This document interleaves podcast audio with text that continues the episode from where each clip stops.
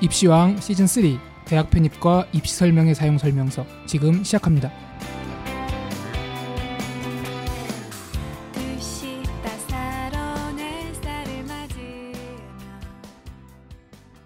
안녕하십니까 펜타킬입니다. 안녕하십니까 한희쌤입니다. 안녕하세요. 홍프로입니다. 자 일단 2017년이 되었습니다. 네, 30대 중반을 넘어서 후반을 지나고 계시는 한희쌤과 홍보로쌤 축하드리고요. 네. 뭐야? 이제 30대 후반이면 뭐 그렇죠. 네, 그래서 그런지 어제 잠을 잘못 잤는데 목이 안 돌아가더라고요 한쪽으로. 네 그렇습니다. 이렇게 이제 가는 건가요? 네. 전 그렇게 된 지가 벌써 몇 년이 됐기 때문에 아, 여러분들도 축하드리고 펜타 선생님도 이제 얼마 안 남았잖아요. 네. 예, 곧 예, 네 알겠습니다. 곧 제, 저와 함께 네. 어, 강을 건넙시다. 네. 돌아 돌아올 수 없는 돌아올 수? 없는 강. 알겠습니다. 예. 어쨌든 그 작년에 너무 저희 방송을 많이 들어주셔가지고 이제 청취자분들에게 진심으로 감사드립니다. 네. 그 어떤 올해에는 정유년이죠. 저희가 어쨌든 대입 고입 학교생활 무난하게 풀리는 한 해가 되길 저희가 진심으로 빌고 최대한 도움을 저희가 드리는 방송으로 거듭나도록 하겠습니다. 네. 작년에 청취자분들의 사랑과 관심에 힘입어 저희가 2016년 대한민국 팟캐스트 top 50에 선정이 되었습니다. top 50이요? 아니 그 너무 대본 있는 것 같이 이렇게 좀 자연스럽게 자연스럽게 안 됩니까? 자연스럽게. 전국에 팟캐스트가 굉장히 많지 않습니까 지금? 네, 저희가 예, 숫자로 치면 뭐 2,000개? 아니야, 제가 오늘 세어보고 왔는데요. 네. 거기 그 홈페이지 뜨거든요. 9,136개가 방송 중입니다. 9,136개. 예. 어, 이건 좀 어쨌든 9,000개 중에 top 50이다. 9천 개 중에 50이면 그냥 쿨하게 만 명 중에 50등이라고 칩시다. 그렇죠. 그러면 10만 명이면 몇 등이죠? 우리 1등급 아닙니까 지금? 4%면? 지금 4%라는 제가 그걸 계산해 보려고 아. 우리가 이걸 정시성적으로 하면 서울대급인지 한번 계산해 보려고. 아, 4% 근처인 것 같은데 네. 조금만 더 맞으면 1등급 가능한 입시왕이 됐고요. 네. 저희가 작년에 사실은 좀 기념비적인 해입니다. 원래 재작년까지는 저희 그렇게 유명하지 않았어요. 아, 저희들끼리만 그냥 지금 낄낄거리는 방송이었는데. 네. 지금 올 작년이죠. 그러니까 작년에 약 3월에서 4월부터 청취자 숫자가 급증하기 시작합니다. 네. 급증하기 시작해서 보통 회당 뭐 청취자 숫자가 만, 만 명에서 2만 명 사이였다면 네. 이제 여름 방학이나 이때를 기점으로 해서 그 세 배, 네 배로 확 뛰면서 네. 엄청난 숫자를 자랑하기 시작하죠. 이게 다 두 분 선생님 덕분이라고 생각하고 있고. 근데 이게 안 제가. 이게 그 작년까지는 뭐 파급력이고 뭐고 잘 생각을 못했던 게 음. 올해 그 막 댓글이나 카페에 글 올리시잖아요. 아, 입시왕 방송을 듣고 이런 도움이 됐다. 그러니까 다행히 입시왕 때문에 망했다, 죽어라 이런 건 안 올리세요. 다행히 분명히 그런 분들 있으실 텐데 어쨌든 그런 제가 글을 보니까 아, 이 책임감이 자꾸 생겨요. 이게 야, 펜타가 가장 없는 게 책임감 네 아닙니까? 그렇죠. 제가 그건 뭐 아예 네. 우주에도 없는 거죠. 일도 없는. 네. 무, 무책임의 표본. 네. 근데 저도 글을 봤는데 댓글 중에서 좀 책임감을 가져야겠다고 생각이 드는 게 저희가 대상이 학부모라고 생각을 하잖아요. 네. 그런데 한 고등학 지방의 한 고등학생이 저희 방송을 듣고 입시를 준비했다는 거예요.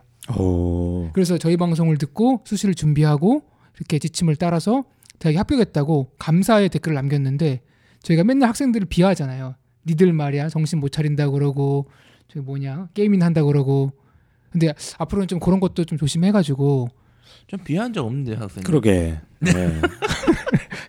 어쨌든 간에 이제 학생들도 이렇게 참고를 할 정도니까 저희가 좀 더 많은 책임감과 어떤 성실한 저희가 사실 작년에 또 약속한 걸 많이 못 지켰어요.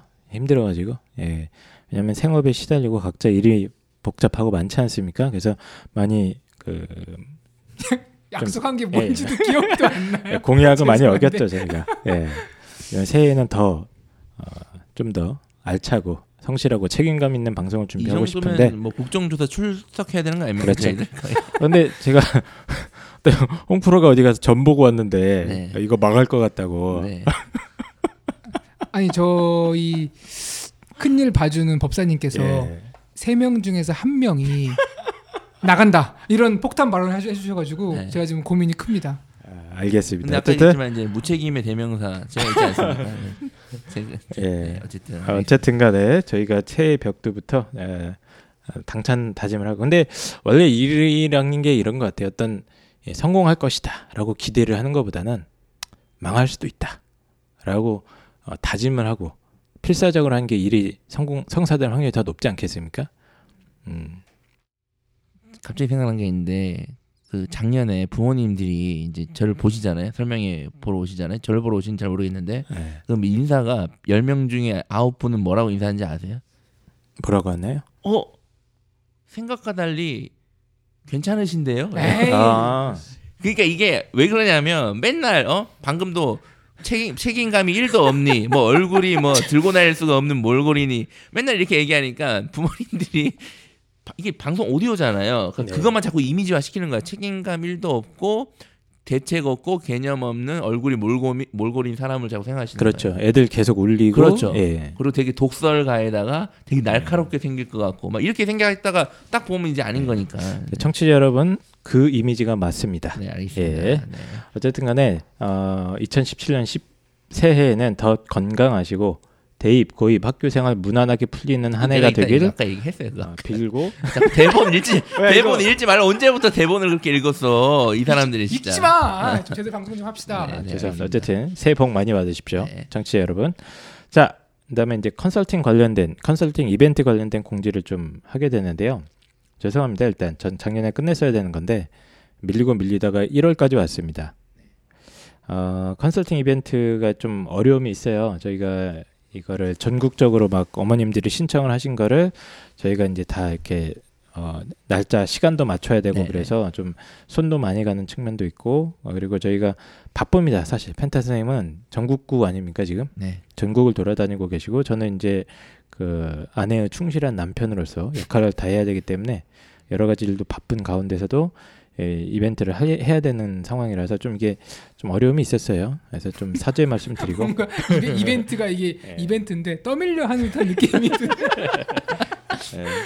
그래서 올해도 작년과 마찬가지로 어, 약 10명에서 15분 정도 아니 올해 것 이제 같아요. 얘기를 잘 하셔야 돼요. 이게 작년에 세번 하기로 했는데 두 번밖에 못 했잖아요. 그래서 예. 작년에 못했던 걸 지금 마무리하는 겁니다. 그렇습니다. 올해는 저희가 이 컨설팅 이벤트를 공약을 좀못 예, 하고 생각을 못 하, 해봐야 될 네. 것 같아요. 컨설팅 네. 이벤트에 대해서는 그래서 날짜는 저희가 2월 5일, 일요일이죠. 2월 5일 설날 끝나고 이때쯤 아마 아이들이 이제 겨울 방학 개강할 그 타임인 것 같아요. 그래서 2월 5일 어, 일요일 날 저희가 네.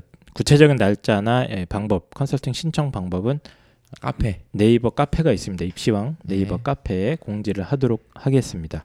아, 저희 카페 홍보를 최근에 안 했네요. 관리를 안 하니까 제가 네. 많이. 저희 카페를 개편을 해야 되는데 개편만 한다고 하고 있는데 지금. 네, 그리고 사실 이게 저희가 지금 구상 중인 것들이 굉장히 많아요. 네. 아, 입시왕을 기반으로 해서 좀 더 양질의 컨텐츠, 미디어 컨텐츠를 개발하기 위해서 지금 일단 저희가 성형도 해야 되지 않습니까? 예, 성형도 해야 되고 장비도 좀 이렇게 사야 되고 뭐 아나운서 학원도 다닐 생각이에요, 저는. 청취자 여러분들한테 더 정확한 발음을 들려드리기 위해서. 근데 그 엄청난 계획이 있는데 이제 한 명이 떠날 거니까. 빨리 그 범인을 색출해야 됩니다. 그래서 그분의 마음을 어쨌든, 돌리는 작업을 먼저 예, 해야 자본, 자본이나 이런 것들이 여러 가지 문제가 있기 때문에 저희가 고민이 많은데요. 어, 최선을 다해서 어, 어, 시- 실행하도록 하겠습니다. 그러니까 일단 컨설팅 그러니까 이벤트이기 때문에 많은 분들은 못 해주시지 못 해드리지만 예. 일단 신청을 최대한 많이 해주시고 네. 어 저희가 상황을 봐서 이벤트가 아니고 이제 저희가 이제 어쨌든 컨설팅이 저희 주요 업무 중에 하나니까 저희가 어쨌든 뭐 네, 네. 나는 이벤트 됐고 꼭 너희들에게 받고 싶다 그러면 저희가 음. 어 1인당 200만 원씩만 받고 1인당 200만 원. 네네. 너무 싼 거 아닙니까?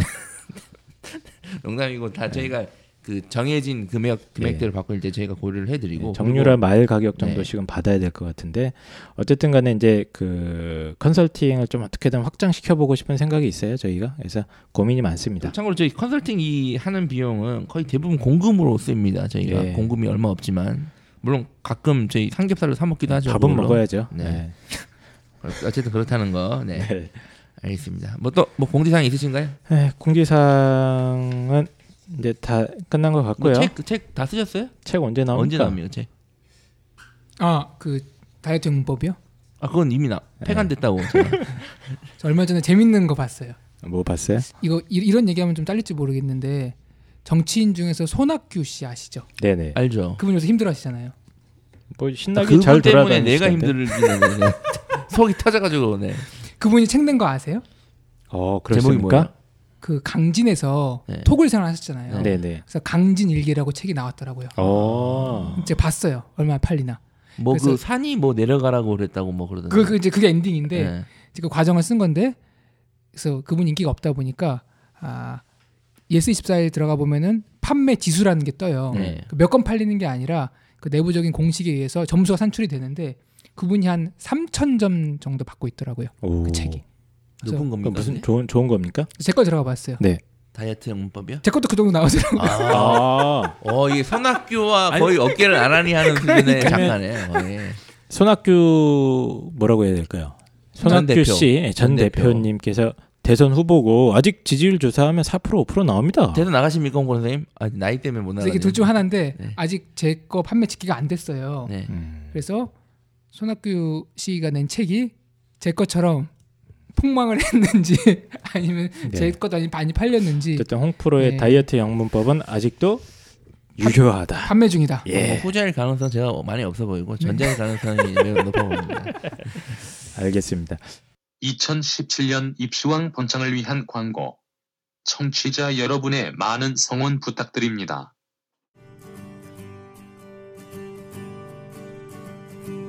안녕하세요. 고용순 작가입니다.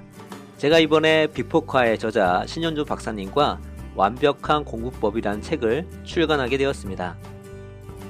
완벽한 공부법은 교육학, 인지심리학, 뇌과학, 행동경제학 등이 밝혀낸 이론을 통해 공부를 과학적으로 접근했을 뿐만 아니라 실제 수천 명의 학생 및 직장인들과의 상담을 통해 축적된 실전적 노하우가 함께 잘 녹여져 있습니다. 음, 공부의 본질에 그 어떤 책보다 가깝게 다가섰으며 실질적으로 도움이 되는 공부법을 종합적으로 제시하고 있다고 자부합니다. 왜 공부를 해야 하는가? 공부는 재능인가 노력인가? 기억은 무엇이며 어떻게 오래 기억할 수 있을까? 영어 듣기, 읽기, 말하기, 쓰기는 어떻게 공부해야 하는가? 목표가 왜 중요하며 어떻게 하면 효과적인 목표 설정을 할 수 있을까? 시험 불안은 어떻게 극복할 수 있을까? 어떻게 환경 설정을 해야 공부의 효율을 올릴 수 있을까? 메타 인지가 무엇이고 공부에 왜 중요한가? 독서가 왜 필요하고 그 효용은 무엇일까? 직장에서 일을 잘할 수 있는 공부는 무엇인가? 완벽한 공부법은 학생부터 직장인까지 모두가 아, 제대로 된 공부를 할 수 있도록 돕는 최고의 공부 지침서입니다.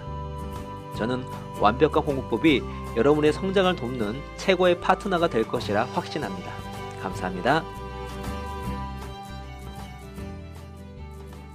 자, 이제 그 오늘 방송 주제를 좀 들어가려고 하는데 원래 본격적으로는 이제 어, 펜타 선생님께서 입시 설명회 네. 관련해서 꼭 이제 어 이렇게 소리치고 싶은 게 있다 내가 예전에 입시 설명회 디스란 방송 한 2년 네. 전에 한 것 같은데. 했는데 이제 그 얘기를 성실하게 준비를 해주셨는데 네. 저도 또 어, 학부모님들한테 조금 말씀드릴 부분이 생각이 나가지고 저도 간단하게 준비를 해왔습니다. 일단 제가 먼저 준비했던 거는 그 소위 말하는 대학 편입 관련된 겁니다. 대학 편입. 그래서 오늘 방송은 편입과 입시 설명회에 대해서 얘기를 할 거고 일단 네. 편입에 대해서 예. 저희가 한번 얘기를 해보도록 네, 하겠습니다. 먼저 간단하게 좀 편입에 대한 얘기를 먼저 나누려고 하는데요. 편입이 뭐예요? 네. 편입이 뭔지 잘 모르시는 분들도 계세요. 그러니까 그 환승이라고 말하죠. 환승. 환승? 예, 버스를 타고 가다가 지하철로 갈아타는. 재혼인가요 이거? 이게 그렇죠. 맞으면? 이혼하고 바로 어, 새로운 배우자로 갈아타는. 환승이라기보다는 예. 뭔가 이- 재혼은 다른 느낌인데. 이 환승은 자연스러운 거잖아요. 네, 네, 네. 근데 이제 재혼은 이 방향이 아닌 거지. 버스를 잘못한 거죠. 모 편입 학원에 광고 문구가 뭐 이, 이, 이 거였거든요. 뭐였습니까? 대학 새로 고침. 아, 어. 오 좋네. 아 이거네. 대학 새로 그렇죠. 고치네. 근데- 대학을 바꾼다. 그 학원이 망했어요. 아 예. 지금은 그렇군요. 없습니다. 네, 알겠습니다. 자, 알겠습니다. 어, 워낙 많은 분들이 저한테 편입에 대해서 물어보셨었어요. 왜냐면 정시 컨설팅이나 이런 거 상담하실 때 이제 아, 기대만큼 점수가 안 나온 거죠. 그런 분들 많으니까. 근데 그런 상황에서 대학 편입이 어떠냐 이런 질문들을 하도 많이 하시는데 사실 편입 편입 말을 많이 들었는데 어머님들이나 어, 심지어 입시 관련된 학, 학원 선생님들이나 학교 선생님들도 이렇게 자, 정확한 정보는 없는 것 같아서 제가 간단하게 스케치만 좀 준비를 해왔습니다. 두 분은. 편입에 대해서 좀 알고 계시나요? 일단 홍보 선생님은 편입 학원에서 일을 하셨잖아요. 편입 학원에서 일했었어요? 네. 지금은 세상에 없는 네. 어. 한 중소규모 편입학원에서 제가 대학생 때 조교로 아, 이분 아. 보니까 거쳐간 곳은 다 망하고 막 그런 거 아닙니까? 얘기 들으면서 부인할 수가 없네요. 어, 이재용급인데요? 네. 이재용도 손 대는 것마다 망한다. 아. 그래서 마이너스의 손. 그래서 과연 한희 쌤이 분석해 온 걸 제가 예. 듣고 진위 여부를 파악해 드리겠습니다. 저는 기억나는 게 김영학원이라고 큰 거 있잖아요. 네네네. 거기 점심 시간 때 그 근처 가보셨나요? 아니요. 장난 아닙니다. 방학 때쯤에 가면 어. 바글바글 하던 그 인파가 지금도 그런지 모르겠는데 음. 제가 한 3, 4년 전에 갔던 기억이 나는데 그 점심 시간 딱 끝나면 이제 그 아, 노량진 그 느낌 있잖아요. 아, 네. 좀뭐 잘 재수학원 알고 있죠. 예. 그 공무원 준비 학원 그 느낌이 나는데 아이들은 좀 더 어리고 네. 예, 해맑게 웃으면서 밥 먹으러 나오던 그런 생각 음. 게 나오는데요. 그래서 이 편입에 대해서는 사실 많은 분들이 잘 모르잖아요. 이 시장이 워낙 작아요 생각보다 아, 작고 그러기 때문에 제가 좀 편입이 뭐고 어떻게 진행되는지 좀 준비를 해왔습니다. 그래서 과연 편입에 기대를 거는 게 현명한 판단인가? 그게 오늘의 핵심이죠. 그렇죠. 그리고 이제 저 같은 경우는 과연 어떤 학생이 실제 편입에서 성공으로 이어지는지까지 야. 한번 제가 분석해 드리겠습니다. 역시 홍프로는 쭉 보면 이 전임 대통령이 있지 않습니까? 네. MB라고 네. 안 해본 게 없어요. 복싱 했지, 편입학원 알바도 했지, 학원도 차려봤지. 모든 면에서 성공과 실패를 경험한 차세대 유망주라고 저는 평가를 합니다. 자, 이제 개소리 그만하고요. 예. 일단 편입은 일정이 언제쯤 진행되냐면 딱 지금입니다. 지금.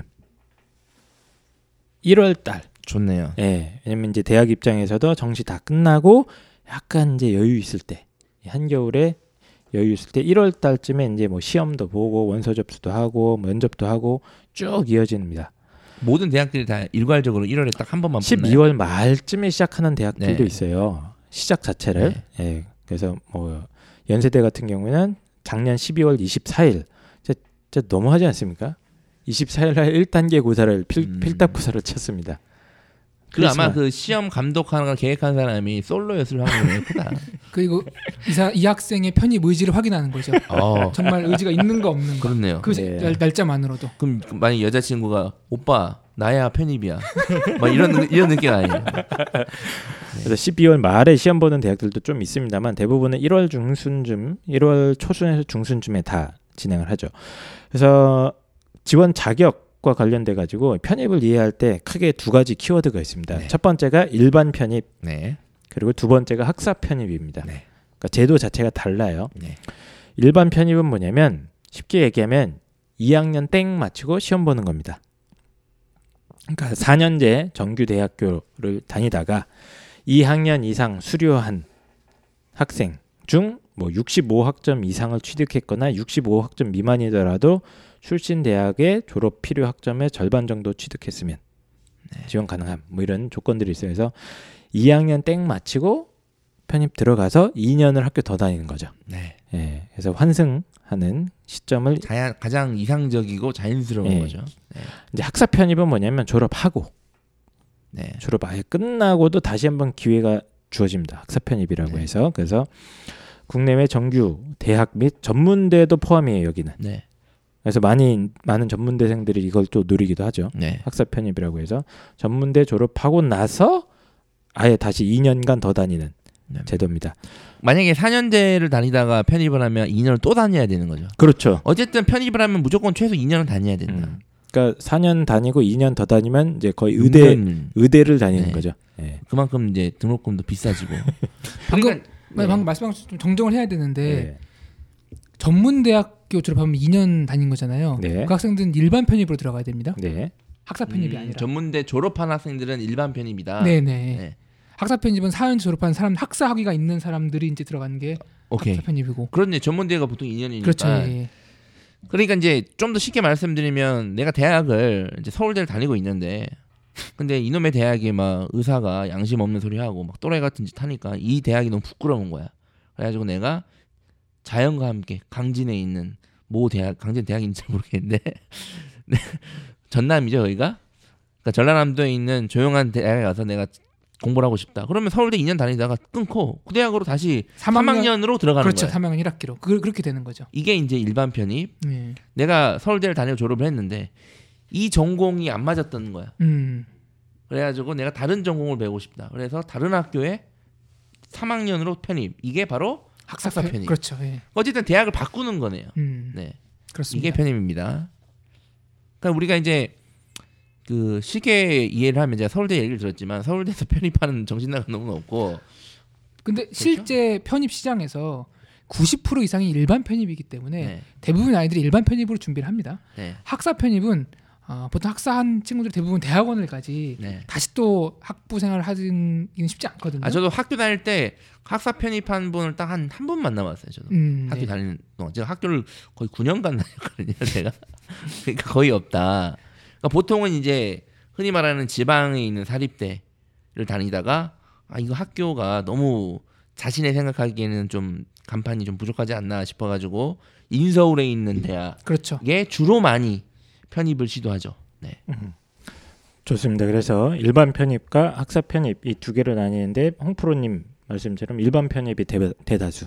네. 예, 이렇게 되는 거고. 근데 전형 방법은 다들 알고 계시겠지만 1단계에서 필기고사를 보통 봅니다. 네 시험 치는 거죠 그냥 네. 쿨하게 그래서 영어, 수학 보통 이 두 과목을 치르고 그 전공과 관련 없이 영어 수학을 칩니까 그 과마다 다 달라요. 과마다 예, 다 달라요. 학교마다 다 다르고 근데 보통 일반적인 얘기를 일단 드리고 이제 네. 구체적인 대학은 네. 몇개 설명을 드릴게요.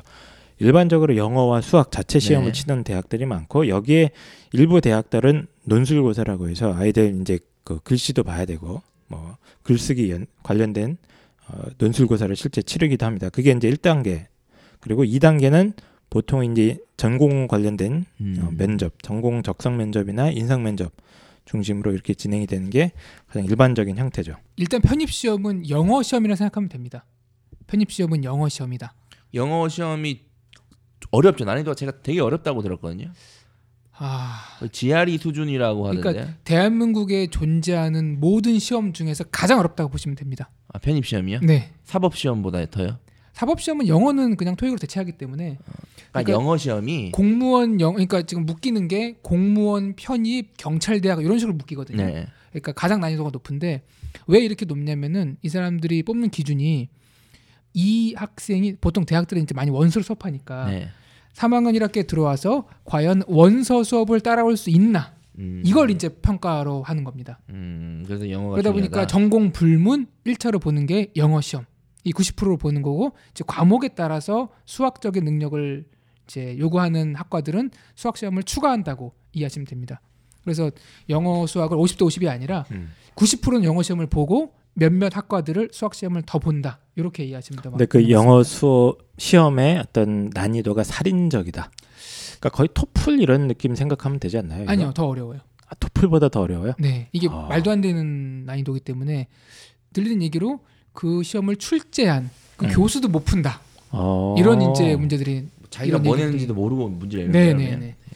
음, 어쨌든 간에 그 상상을 초월하는 난이도의 영어를 준비해야 되는 게 어떤 일반적인 형태다. 이렇게 정리할 수 있을 것 같고 경쟁률 먼저 좀 간단히 짚어드릴게요. 경쟁률 같은 아, 경우는 일단 모집 인원 먼저 얘기해 주는 게 낫잖아요. 이 모집 인원 경쟁률 안에 이제 모집 인원 네. 얘기를 네. 할게요. 어, 몇 명 정도 뽑을 것 같아요? 예를 들어서 서울대가 서울대도 편입이 있습니다. 학사 편입이 네. 몇 명이나 뽑을 것 같습니까? 글쎄요. 저는 전체 음. 전체 전체 그 신입생이 서울대가 한 2천 명, 좀 3천 명 가까이 3천 되는데 명 가까이 되죠. 네. 전체에서 뭐 100명? 100명도 안 될 것 같은데요? 몇 명일 것 아, 같으세요? 100명 50명도 안 될 것 같은데? 이게 그렇게 찍는 게 아니라 네, 그러니까 편, 편입이 발생하는 메커니즘 알아야 되는데요. 네. 구멍이 나야 되는 거죠. 그렇죠. 이 결혼을 충족화시키는 건데 네. 결혼이라고 하면 이제 군복무, 휴학, 뭐 정학, 태학 이런 학생들을 메꾸는 거거든요. 음. 그래서 그 해 티오가 몇 명이 날지는 그 학생들이 몇 명 그만두느냐에 따라 달려 다 다른 그렇죠. 거예요. 아, 잠깐만 저는 자퇴만 TO라고 생각했는데 군복무도 티오예요? 티오로 잡힙니다. 와, 이 나쁜 놈이네. 왜냐면은 예, 대학을 운영을 해야 되니까. 저 대학 입장에서는 이제 학생 학생 하나 하나가 어떤 인격체이기 이전에 네. 이게 이제 어, 돈돈 아닙니까? 네. 소비자. 네, 소비자이자 어, 그 하나 한 명이 약 3,200만 원의 가치를 지니고 있지 않습니까? 예, 근데 이게 없어지면 큰 손해예요. 이거 그 웬만 자동차 한 대 값이죠. 네. 예, 수입차. 군복무는 다시 돌아올 건데 여튼 이해는 안 되는데. 군복무 네. 나가 있는 동안에 TO를 이제 환산을 하겠죠. 아, 계산을 해서 그러니까 너 빨리 네. 공부해서 걔 돌아오기 전까지 졸업해라 뭐 이런 건가요? 그래서 어느 정도 수준이냐면 서울대 같은 경우에 2017년 올해 편입 인원이 51명입니다. 아, 그렇네요. 근데 작년에는 약 56명이었고요. 네. 그럼 몇 명이 지원했느냐? 올해는 189명이 지원합니다. 189명. 50명 지원에 아, 뽑는데 예, 189명이요. 그래서 3.7대 그럼 1이니까 생각보다 경쟁률이 예. 그렇게 높진 않네요. 그러나 이건 학사 편입이고 네. 학사 학사? 편입이고 별로 인기가 없는 거니까 네. 이 정도고 그럼 인기가 있는 데들부터 좀 설명을 드릴게요. 이제 네. 그 일종의 편입 시장의 중심이죠. 네. 중앙대학교라고 있습니다. 네. 예, 항상 중앙에 있는 중심 중앙대학교는 무려 261명을 편입 일반 편입으로 선발해요. 매년 거의 그 정도 올해. 올해 예, 올해가 261명이고요. 음, 엄청 작년에는 269명이었습니다. 네. 꽤 많은 편이죠. 네. 중앙대가 가장 거의 가장 많은 편이라고 축에 속한다고 보시면 됩니다. 네. 그리고 학사 편입도 있습니다. 중앙대도 네. 92명 올해 네. 이렇게 선발을 하는데 그럼 경쟁률이 어떻게 되냐면요. 중앙대는 261명을 뽑는데 일반 편입만 말씀드릴게요. 학사 편입 일단 제끼고 261명 선발에 5,900명이 지원을 합니다. 그래서 22.68대 1이죠. 거의 뭐 그건 일반 수시 논술 지원 전형 뭐 이런 그렇죠. 거네요. 정시 경쟁률이 보통 네. 네. 한 8대 1 넘어가면 망한 거예요. 엄청 높은 겁니다. 극과에 지원한 애들은 보통 4대 1, 5대 1에서 조금 평균 한 3대 1 근처인데 22.68대 1입니다. 중앙대가. 엄청 높네요. 예. 그리고 나머지 대학들도 거의 이 정도 수준이에요. 성균관대는 41명 일반 편입으로 선발하는데 49대 1. 서강대는 어, 올해 17명 뽑는데 89대 1 나옵니다. 연세대 133명 뽑는데 17대 1. 뭐 이 정도 수준. 좀 많이 뽑는데 예. 그 왠지 그 이제 인서울에서 그 상위권 학교에서 좀 내려갈수록 편입 선발 인원이 좀 조금씩 증가할 것 같거든요. 왠지 느낌이. 그리고 지원자도 많이 오를 것 같고. 건국대가 348명 모집에 15.4대 1. 그렇죠. 예. 그리고 이- 경희대가 235명 모집에 7대 1. 이 정도 수준입니다. 그래서 쭉 이렇게 보시면 알겠지만 그러니까 편입 이 그 지원자 숫자가 네. 그 해에 수시 정시 그 대학 선발 인원의 약 몇 프로 정도라고 해야 되나? 이게 한 2% 3%? 그 정도 수준이라고 보셔야 돼요. 근데 이게 좀 궁금한 게 그 TO를 이제 편입을 몇 명 뽑을지를 정할 때 이제 그 우리 대학에서 2학년까지 다니고 나간 애들 자퇴나 아니면 군 뭐 휴학한 애들을 대상으로 하는지 아니면 1학년인데 한 학기만 다니고 반수 뭐 자퇴하는 애들도 있잖아요. 그런 것까지 다 포함해서 뽑는지 모르겠네요. 내부 규정이 있을 텐데 네. 저희가 그것까지는 알 수가 없고 네. 각 과의 과마다 보통 이제 한두 명, 두세 명 뽑는다고 보면 됩니다. 그렇죠. 그러니까 모으니까 그 인원이 되는 거죠. 근데 이게 재밌는 게 내가 그 학과를 준비했는데 올해 한 명 뽑는 거야. 음. 그럼 진짜 피말립니다. 작년에 세 명 뽑았는데 네. 이제 이- 이런 식으로 진행이 되는 안 뽑을 거거든요. 수도 있는 거잖아요. 안 뽑을 수도 있어요. 그렇죠. 음. 그럼 이제 말로만 듣는 편입 재수. 어쨌든 간에 경쟁률은 요 정도 수준이다. 아, 모집 선발 인원은 뭐 이게 겉 100명, 200명 단위로 뽑은 것 같아서 많이 뽑는 것 같은데 실제로 과별로 보면은 엄청나게 차이가 적, 적은 숫자거든요, 이게. 그래서 이렇게만 보면 이제 그 큰 그림밖에 안 보이니까 좀 더 구체적인 이야기를 좀 들어볼게요. 일단 중앙대 중앙대를 아예 좀 올해 요강을 좀 분석을 해드리겠습니다. 네. 선발 인원부터 설명을 드리면은 음, 문과에서 올해 오 여기 좋네요. 경영학부 같은 경우에 일반 편입으로 무려 48명을 선발하네요. 네. 이게 무슨 뜻입니까? 그럼 경영대 다니는 애들이 그만두다는 얘기죠. 아니, 많이 많이 그만두고 뭔가 문제가 예, 있다는 딴 데로. 가거나 예, 재수를 택하거나. 뭐. 군대 그건 갔거나. 긍정적으로 생각합시다. 예. 네. 어, 이런 데는 그래도 괜찮은 편인데 그 바로 밑에 있는 광공부학과는 올해 한 명 일반 음. 편입 선발을 합니다. 네. 어, 국어국문학과 3명, 영어 영문 또 11명. 이게 왔다 갔다 해요. 철학과는요? 철학과 4명, 네. 역사학과 2명, 심리학과 4명, 공공인재 11명, 뭐 이 정도 수준이고 이과는 좀 볼게요. 이과는 조금 많이 뽑는 올해 유난히 좀 많이 뽑는 학, 학과가 전기전자가 전자전기죠. 전자, 전자전기공학이 21명. 근데 저기 뭡니까? 시스템 생명공학은 한명 이렇게 뽑습니다. 그러니까 이게 어느 정도 추세는 있는데 적게 뽑는 과는 너무 적게 뽑는 과들이 있어요. 두 명, 한 명 이렇게 뽑는 과들이 있고 그나마 좀 많이 뽑아봐야 한 10명에서 뭐 많아야 20명, 30명 정도. 그러니까 이게 지원을 그냥 중앙대에 지원하는 게 아니라 중앙대 어느 학과에 지원을 해야 되는 거잖아요. 그렇죠. 똑같습니다. 그러니까 시험도 약간 다를 수 있으니까. 네. 어, 그러면 이게 그렇네요. 재수 없으면 진짜 의도치 않게 막 그러네요. 네, 그러니까. 랜더 우연의 요소가 너무 크다는 거죠. 네. 예. 이렇게 된다는 거고 중앙대 같은 경우는 우선 선발 제도라는 걸 특, 따로 운영을 하고 있어요. 네. 이건 뭐냐면 특정한 지원 자격을 갖춘 사람들을 뽑습니다. 어떤 따로. 자격이죠? 어떤 자격이 있습니까? 예를 들면 경영 경제 쪽은 공인 회계에서 1차 이상 합격자. 공공인재 학부 같은 경우는 사법 행정 외무고시 후보자 선발 시험 1차 이상 합격자. 뭐 이런 것들. 말도 안 돼. 그 1차 통과한 사람이 왜 그 대학을 갑니까? 그런 경우는 왜 다시 되게, 대학을 되게 가요? 희박합니다. 예, 왜그 대학을 전형은 가죠? 있지만 이런저런 이유로 가긴 가는데 네. 통역 여러 개 있는데 일반 예, 학생들 공대 쪽도 뭐 변리사나 행정고시 기술직 1차 이상 합격자. 음, 이렇게 해서 이 사람들은 서류라고 해서 자기소개서나 뭐 활동 보- 증빙 보고서 같은 걸 낼 수가 있거든요. 학종이랑 똑같습니다. 서류 30, 영어도 없이 쿨하게 자격증 30, 전적 대학 성적 30, 음, 면접 10% 해서 얘네는 이제 어, 필답고사를 안 보는 거예요. 이 음. 사람들은 면제해 주겠다. 필답고사 성적이 안 들어가는 사람들인데. 그 시험을 통과했는데. 예, 그렇죠. 굳이 어, 이 시험까지 통과한 사람이 이런 것까지 할까 좀 의심스럽긴 한데 그다음에 이제 제일 많이 뽑는 게 일반 일반 선발입니다. 어, 필답고사를 보고요. 어, 영어 시험을 보는 어, 인문대, 사회과학대, 경영경제, 뭐 생명공학 이런 사람들은 영어 시험만 봅니다. 음, 그래서 1단계에서 영어 100%로 뽑아요.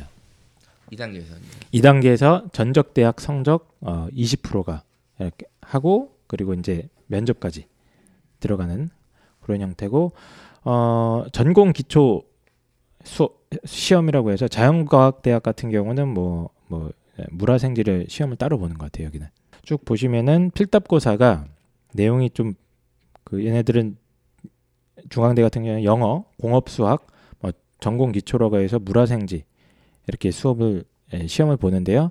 뭐 문항수도 뭐 40문제, 30문제씩 해가지고 이게 전체적인 평가를 보면 매우 매우 어렵다고 합니다. 공업수학 같은 경우도 문제 난이도나 이런 게 게시판 같은데 보면은 어, 만만하게 보면 안 된다.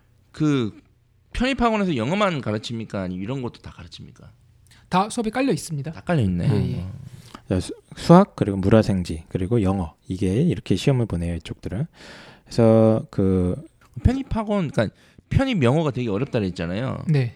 그럼 그 가르치시는 강사 선생님들의 수준도 상당히 높을 텐데 아마 대한민국에서 영어를 제일 잘하시는 분들이죠. 그러면 편입학원 영어 선생님의 어떤 연봉도 꽤 되겠네요. 그게 그렇지 않아요. 왜요? 연봉은 실력으로 정해지는 게 아닙니다. 뭐로 정해집니까? 연봉은 그 학원의 임대료 때문에 정해집니다. 임대료요? 예. 대치동 학원비가 어. 다른 지역보다 비싼 이유가 강사들 월급이 세 강사들은 다른 지역하고 월급 차이가 크게 안 나요. 네. 임대료가 올라갑니다. 음. 이 지역이 그게 이제 학원비에 반영이 되는 겁니다. 마찬가지로 거 이제 편입 강사들의 학원 그렇게 따지면은 동시통역사 학원은 돈 엄청 받아야 되는데 강사들이 사실은 비슷하거든요 일반 학원하고 그래서 학원비는 그거랑 다르게 책정이 된다. 네, 알겠습니다. 네, 네. 알겠습니다. 어쨌든 간에 쭉 보면은 이제 일반 선발 같은 경우 다시 좀 정리를 해야 될 것 같은데 문과 학생들은 영어 100% 그리고 2단계에서 어, 1단계 성적 80%랑 전전 전 대학 성적 20% 해갖고 이렇게 끝납니다. 근데 이제 자연과학 대학 학생들 같은 경우는 서류 40% 평가가 반영이 되고 전공 기초라고 해가지고 물화생지 시험을 또 보고요.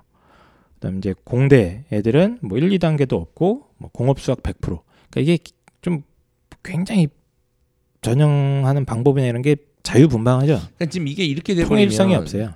편입을 준비하는 학생들은 특정 학교의 특정 학과를 준비 목표를 딱 정하고 준비를 해야겠네요. 그렇죠.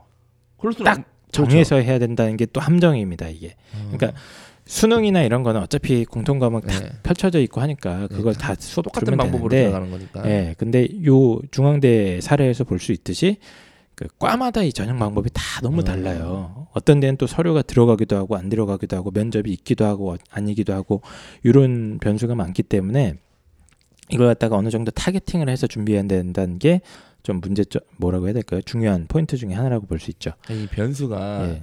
많이 있네요. 그러니까 의외 의 변수. 뭐 작년 예를 들어서 전자전기가 아 21명이나 뽑았어? 그럼 내가 이거 내년에 준비해야지 해서 준비했는데 10명 뽑아. 내년에 왜 갑자기 아무도 안 나간 거야. 그럼 재수 없으면 그렇게 되는 거잖아요. 예, 그럴 수도 있죠. 음, 어쨌든 간에 그 서류도 보면은 서류는 다 받지는 않는데요. 네. 지원 동기를 쓰시오. 제일 중요한 예. 얘기죠. 지원 동기와 준비 과정 600자 그리고 대학 재학 중 자신이 수행한 학업에 대한 어, 과정과 결과 네. 학업 1번이네요. 예, 자기소개. 자기소개서 대입 자기소개서 1번이죠. 그리고 3번은 이제 그 학업 목표 계획 졸업 후 진로 800자 이렇게 1, 2, 3번 대입 자산은 비슷하네요. 그렇습니다. 그리고 이제 활동 증빙 서류를 낼 수 있어요. 네. 그래서. 대학 재학 중에 각종 봉사, 뭐 교육 활동, 연구, 수상, 자격증, 뭐 장학금 같은 활동들을 200자 이내로 작성해서 최대 10개 항목까지 내라. 이 진짜 어려운 시험이에요. 이게 지금 종합 전형인데 종합 전형 플러스 매우 어려운 필답고사가 있는 거잖아요. 지금 그렇죠. 엄청 어려운 난이도입니다. 지금 예. 이게 보니까. 중앙대 같은 경우는 이제 과마다 이 음, 전형 방법이 다 복잡하고 네. 달라지기 때문에 어, 요게 타겟팅해서 맞춰줘야 되는데 다른 대학들도 거의 이런 형태로 지금 이루어진다고 보시면 되고요. 또 하나 이제 연대도 설명을 드릴게요. 연대는 조금 더 적어요. 인원 선발 인원 자체가 굉장히 적은 편인데 문과대학 같은 경우에는 모든 과에서 다 한두 명 이내입니다. 음, 그래서 아예 최대 모집 정원을 딱 정해놨어요. 네. 아홉 명 이내. 음. 문과대 전체에서 어 그리고 경영대 전체에서 입학 정원이 274명이거든요. 여기는 다섯 명 이내 뽑는 걸로 정해져 있습니다. 최대 모집 인원이 그리고 이과대학 중에서도 뭐 물리학과, 수학과 이런 것도 다 한 명 이내고요. 공대 쪽도 보시면 공, 공과대학 그 전체에서 18명 이내로 돼 있습니다.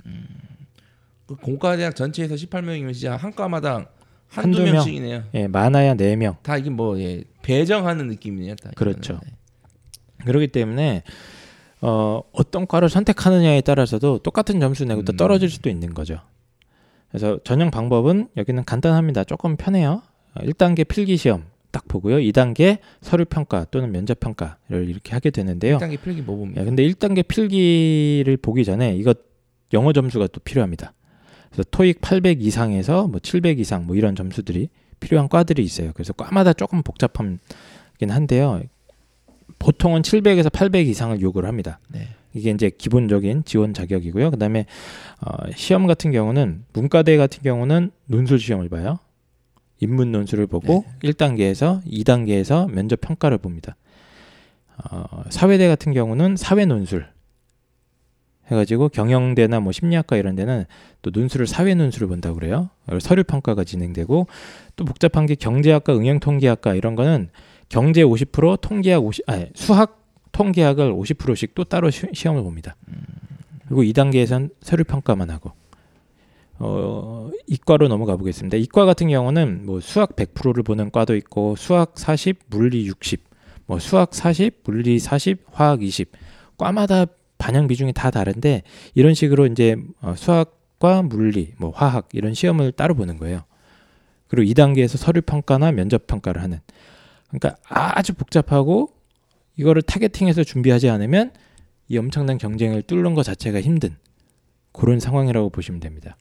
근데 연대는 공인 영어 시험을 치는 게 아니라 공인 어학 성적으로 대체한다는 그렇죠. 얘네는 공인 지원 인증으로 자격인 거죠, 그게. 예, 지원 자격으로 걸어버린 거죠. 예, 그 대신 뭐 인문 논술, 사회 논술, 어, 이과 같은 경우는 수학과 물화생지 이 시험을 갖다가 과마다 다 다르게 본다. 연대 시험 스타일 성향이 맞, 성향에 맞는 또 학생들이 또 있을 수 있습니다. 또. 음. 네.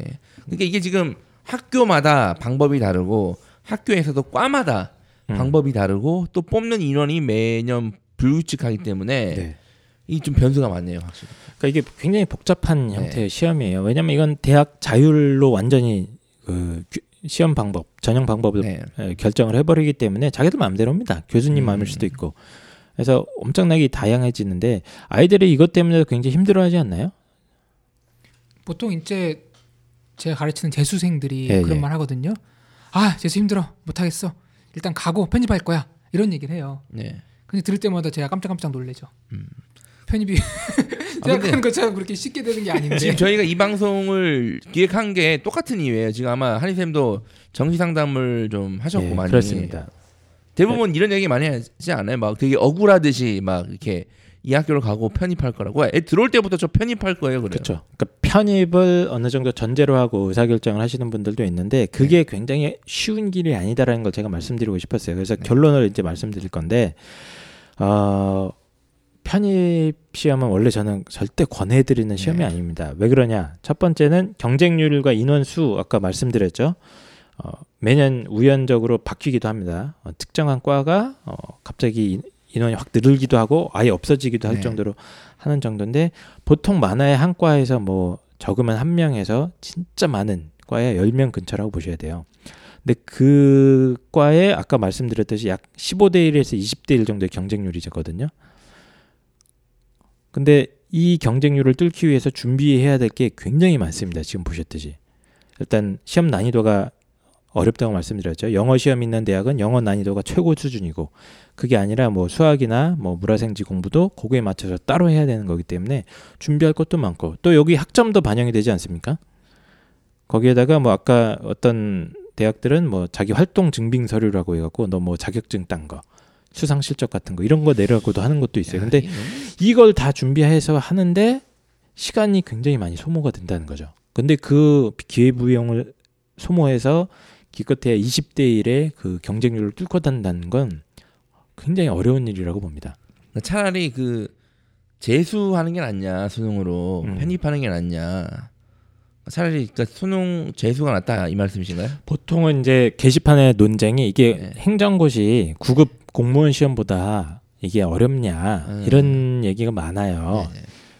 왜냐면 그 노력을 할 거면 차라리 그 노력으로 9급이 공무원 준비하는 게 낫지 않겠느냐 했는데 그 일반적인 사람들의 평, 평가 직접 해보신 분들의 평가는 9급이 낫다.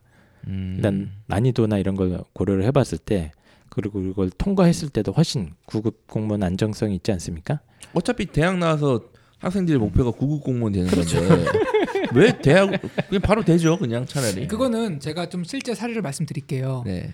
한 몇 년 되긴 했는데 기억 나는 사례가 몇 사례 있거든요. 네. 그러니까 실제로 어떤 학생들이 합격을 하는지 어떤 학생들이 불합격을 하는지 편입에 서울대는 고대입니다. 그러니까 일반 전, 전형으로 선발하는데 가장 높은 학교가 고대거든요. 연대는 약간 전형 방법이 달라요.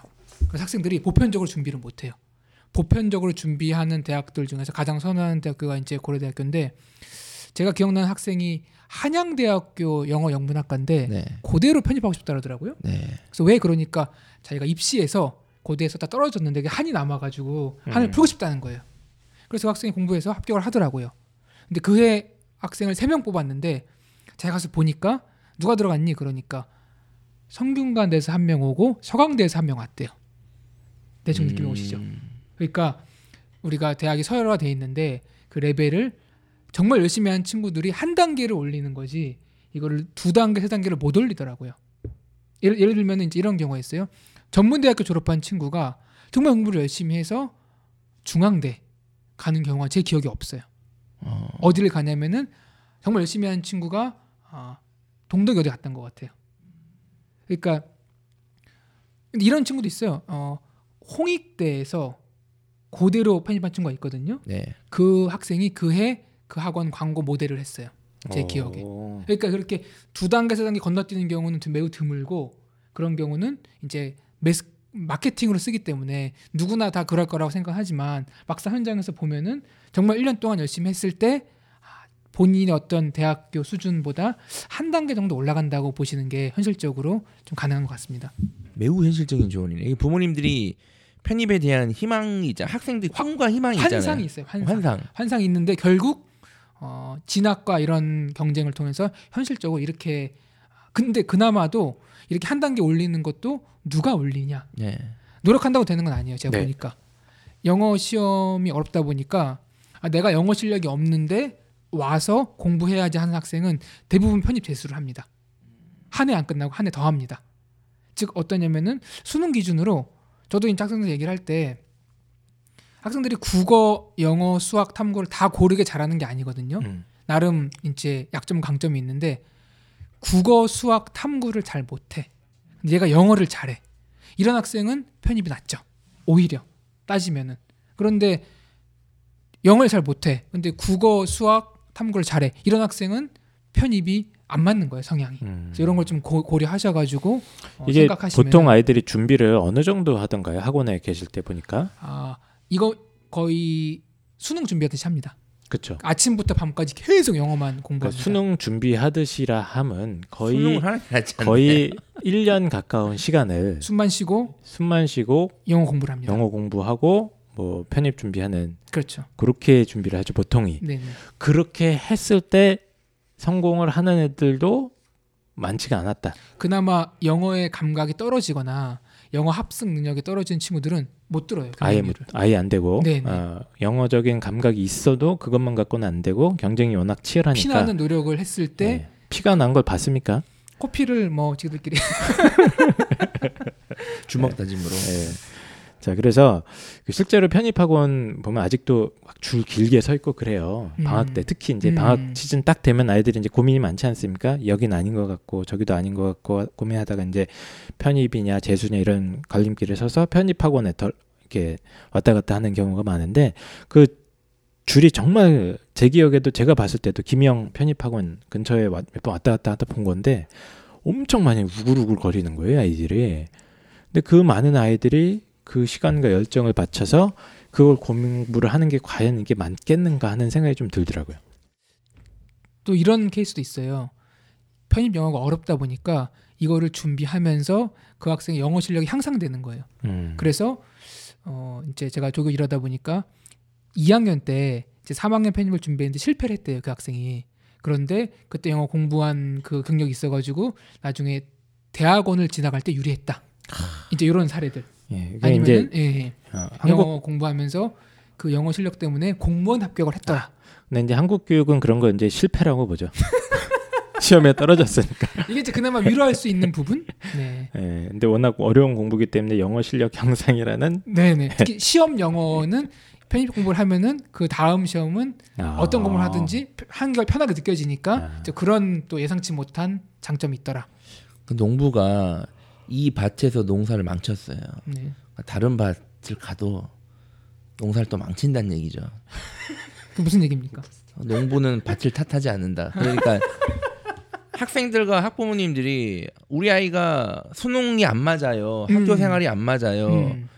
어 그래서 얘는 그 대신 편입을 하면 잘할 거예요. 그다음에 영어는 잘해요. 근데 영어를 잘하는 게 막 절대적 가치로 잘하는 게 아니라 다 6등급인데 영어는 5등급이에요. 그래서 영어를 잘하는 거야. 어? 그럼 안 돼. 어? 그런 편입 안 돼. 그러니까 이런 느낌으로 아 편입이 쉽다니까 어? 음. 이렇게 애가 대학생활 하면서 뭐 이렇게 설, 즐겁게 편입을 하- 이게 이게 말이 안 된다는 얘기인 거잖아요 지금 이게 아, 근데 그 기준에 따라 저희가 지금 너무 높은 대학교들만 얘기했는데 네. 약간 기준이 완화가 되면은 네. 또 방금 말씀하신 대로 영어 기초가 좀 없지만 그래도 1년 공부해서 합격 가능성이 높은 대학교들도 있습니다. 그런 시장이 있어요. 어느 대학, 급인가요 그게 그 대학교 이름을 말하긴 좀 그런데 왜 말하세요 우리 맨날 얘기했는데 왜 어때요 아 그래요? 근데 그 대학교들이 뭐 좀 그럴까 봐. 그래서 이제 뭐 고등학생이 방금 그렇진 않네 얘기하세요. 아, 우리가 수도권 4년제 아 수도권 뭐 어떤 턱걸이 마지노선 개념으로 보는 대학교들은 이제 지방 소재 네. 내지는 이제 이름이 없는 대학교 전문 대학교 다니는 친구들이 그래도 인서울 4년제를 오고 싶다 그런 경우에는 어 1년간 성실하게 하면은 잘 되는 경우들 종종 봤습니다. 아, 그- 그 네. 종종 보내요 확률 매우 높은 건가요 근데 경쟁률이 높다 보니까 음. 뭐 이렇게 다 한다고 할 수는 없는데 하여튼 그래도, 예, 예, 알겠습니다 그래서 이게 이게 일단 뭐 재수냐 편입이냐 이 논쟁이 쉽게 해결될 것 같지는 않고 요거는 제가 비하인드 스토리인데 네. 지금 정부에서 편입을 규제하는 거 아시죠? 네 네. 그 왜 규제하는지 아세요? 왜 그렇죠? 지방 대학들이 못 아. 살겠다고 로비한다 그러더라고요. 아, 아, 자꾸 편입한다고 우리 애들. 그러니까 편입을 한다 한다고 다 휴학하고 지방에서 네. 애들이 서울 가려고 공부하니까 이거 지방 운영 지방 대학 운영 안 된다. 좀 도와달라. 그래서 편입 티, 편- 편입 TO를 대학마다 엄청 줄이게 됐다는 비하인드 스토리를 그러니까 저도 이제 들었습니다. 편입자가 계속 줄고 있다는 거는 이제 들었는데 뭐 다양한 이유가 있었네요. 근데 어쨌든 이게 그러니까 부모님들이 생각하는 것만큼 편입이 되게 간단한 문제가 아니다. 음, 그쵸. 요거를 확실히 아셔야겠다. 그래서 제가 좀 디테일하게 어떤 방법으로 설명 이 선발을 하는지 그리고 선발 위원회 어느 정도 되는지를 좀 보여드렸던 거예요. 중앙대와 연세대 사례이긴 한데요. 어쨌든 이렇습니다. 그래서 편입 어, 결론은 어렵다. 매우 매우 어렵다. 그러면 이제 일단은 편입이냐 재수냐 각자의 선택은 홍프로. 저는 뭐 일- 일발적 일반적으로 말할 수는 없고 그 학생이 영어만 잘한다. 그러면은 편입 괜찮다. 음.